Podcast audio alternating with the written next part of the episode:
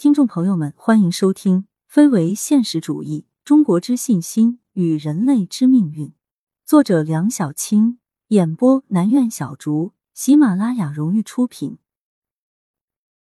第一节：陆权崇尚与天下主义传统。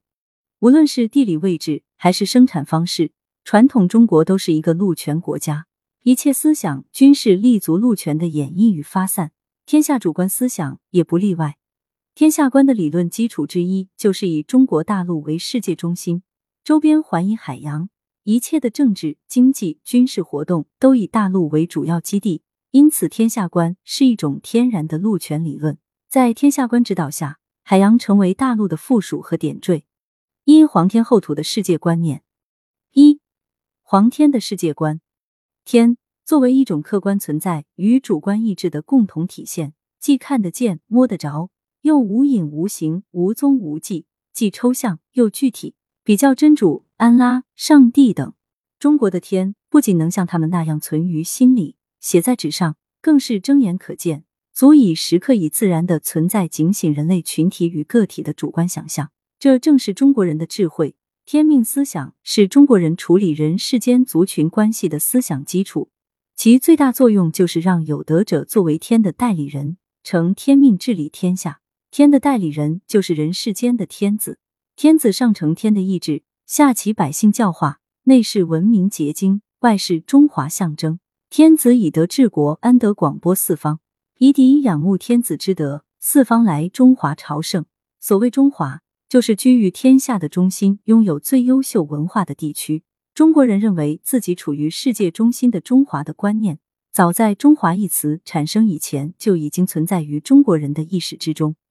中华一词尽管分中与华两个部分，但早已浑然一体，成为中国人的精神家园。中华的四方存在着被称为东夷、西戎、北狄、南蛮的夷狄，正因为夷狄环绕，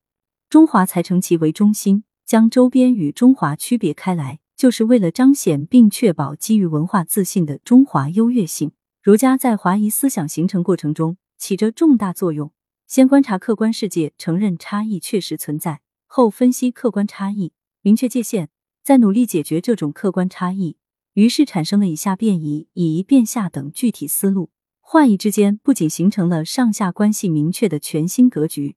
而且有可能成功的结为一体。二后土的陆权观，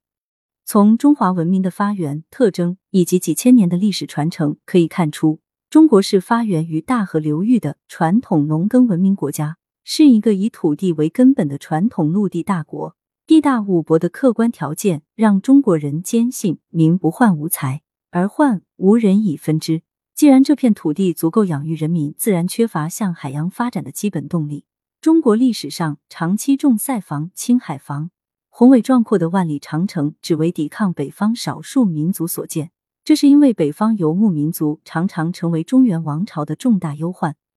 东边的大海反倒是国家安全所依仗的天然屏障，即便面临一些问题，也不过借选之急。因此，中国历史的主旋律从来就不是一个海洋型的节奏。至于工业革命以后列强从海上来，则完全是另外一回事。美国学者罗伯特·蒂卡普兰认为，中国是一个以自己的方式扩大影响力的陆权大国。中国的陆地边界蕴含的机遇肯定大于危险。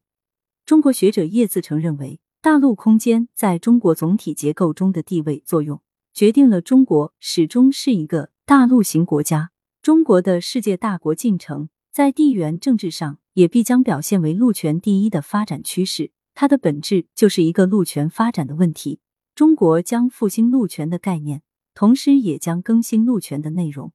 中国学者苏浩认为，陆权是权力原点，东部决定着中国的发展，中西部决定着中国的富裕。而海洋决定着中国的强大，在逻辑关系上应该先富后强，因此在海陆选择上应该陆主海从，以海保陆，陆富海强。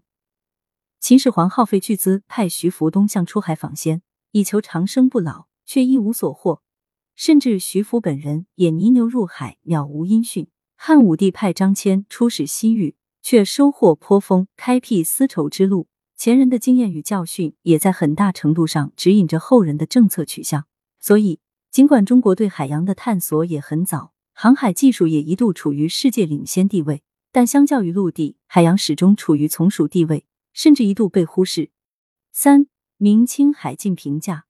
因为崇尚陆权，尽管海洋能力一直不弱，但一直作为陆上能力的一种附属与补充。直到明朝时铁树开花，可惜昙花一现，转瞬即逝。公元一四零五至一四三三年，以友好交流、传播文化影响力为初衷的郑和七下西洋，是中国海权发展的顶峰与典范。可惜此后采取锁国政策，在十五世纪的中国已经具备海权执行及专业能力。郑和下西洋早过哥伦布发现新大陆近一百年。西方国家历史学者认为，是中国自己放弃海权。清朝海禁战略继承了明代以来的传统，学术界一般认为具有反动性和落后性。这种认识大概来自马克思在中国革命和欧洲革命一文中提出的观点，但以此分析清朝海禁政策，却有瑞源凿方之嫌。事实上，清代在陆地边疆方面积极进取，在海洋边疆方面则采取一种有限度的开海战略。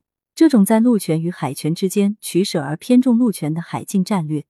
在中国的大多数历史时期都获得了重大效用。作为开疆拓土超过此前历代王朝的清王朝，在经略北部、西北、西南边疆方面的努力，使中国领土疆域跃出了明代以长城为领土基准的狭隘局面，奠定了现代中国的国土基础。即使在晚清时期割地赔款、民初独立风潮愈演愈烈的情形下，清代中期以来形成的中国疆域并未崩解，基本上保住了历代中国领土的内核。新疆、西藏、内蒙这些边疆地区也最终真正融入了中华民族大家庭。放眼历史宏大时空，清代注重陆权、暂缓海权的战略是极其成功的。换言之，这一战略在鸦片战争以后的失败。并不能掩盖之前的巨大成功。有关陆权、海权的论述，第十章还有涉及